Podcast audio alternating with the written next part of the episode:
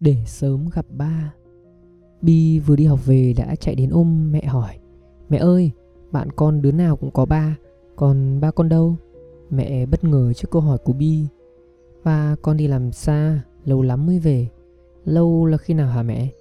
À, khi nào hết cuốn lịch kia Bi vốn dĩ đã thích bốc lịch vào mỗi sáng Nay lại càng thích hơn Nhưng Bi không bóc từng tờ như mọi ngày Mà tới hai tờ Có khi đến ba tờ Thấy lạ, mẹ hỏi. Bi bảo, Lịch mau hết thì con sớm được gặp ba. Mẹ nghe và khóc.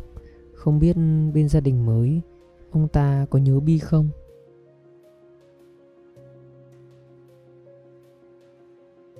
Hai bà vợ. Xóm tôi có ông hai lấy hai bà vợ Ở chung nhà. Những cuộc nội chiến triền miên thường đẩy ông hai vào tình cảnh khó xử.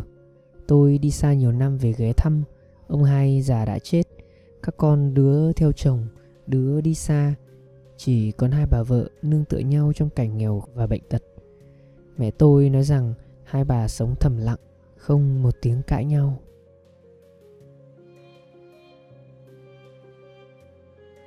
Không thể quên. Không phải bây giờ anh mới biết chị không chịu được mùi mắm tôm.